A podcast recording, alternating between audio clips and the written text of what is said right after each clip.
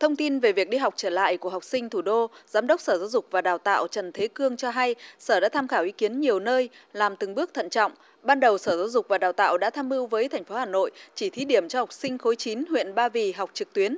Khi có kết quả tốt, từ ngày 8 đến ngày 22 tháng 11, thành phố đã thí điểm cho học sinh lớp 9 ở 18 huyện, thị xã học trực tiếp.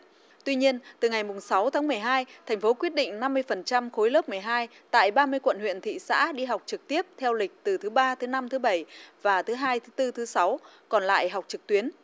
Về việc tiêm vaccine cho học sinh hiện đã đạt được tỷ lệ tiêm khả quan, ngành giáo dục tiếp tục vận động tiêm vaccine cho học sinh. Ông Trần Thế Cương cho biết. Đến thời điểm này là chúng ta cũng đã vận động được à, nhân dân, vận động được phụ huynh học sinh tiếp tục cho con em đi quay trở lại tiêm là kết quả đấy rất là đáng khả quan. Hiện nay mũi 1 đối với khối cấp 3 là đạt 94,11%. Thế còn khối trung học cơ sở là đạt 65,08%.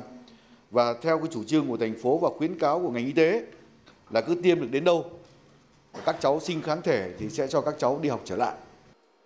Thảo luận tại tổ, ông Nguyễn Đình Hưng, Phó Giám đốc Sở Y tế Hà Nội cho biết tốc độ gia tăng ca bệnh COVID từ khi thực hiện nghị quyết 128 của Chính phủ ngày 11 tháng 10 đến nay, ở Hà Nội số ca bệnh tăng rất nhanh.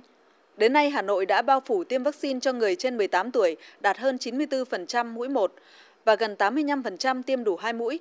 Từ đầu dịch tới nay, Hà Nội điều trị tổng số 13.884 ca và đã khỏi bệnh 7.857 ca, hiện đang điều trị 5.977 ca.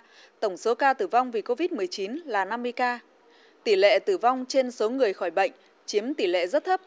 Tử vong sau ngày 11 tháng 10 đến nay có 12 ca trên tổng số 4.373 ca đã khỏi bệnh, ra viện, chiếm 0,27%. Đến sáng nay, Hà Nội có 2 ca nguy kịch, đang phải thở máy và 40 ca thở oxy can thiệp. Qua cái thực tiễn dữ liệu, chúng tôi khẳng định rằng hiện tại chúng ta đang kiểm soát tốt cái dịch bệnh và đáp ứng vấn đề điều trị. Tôi là người trực tiếp giao ban 7 giờ 15 sáng với tất cả các bệnh viện cũng như tất cả điểm trung tâm y tế trên địa bàn thì cái tỷ lệ bệnh nhân nặng và nguy kịch ấy, chiếm rất là thấp, chỉ có 1 đến 2%. Cái tỷ lệ mà bệnh nhân triệu chứng nhẹ nó chiếm theo đúng thống kê này là khoảng từ 86 đến 92%. Đấy và trong đó thì quá quá 5% là không có triệu chứng gì cả.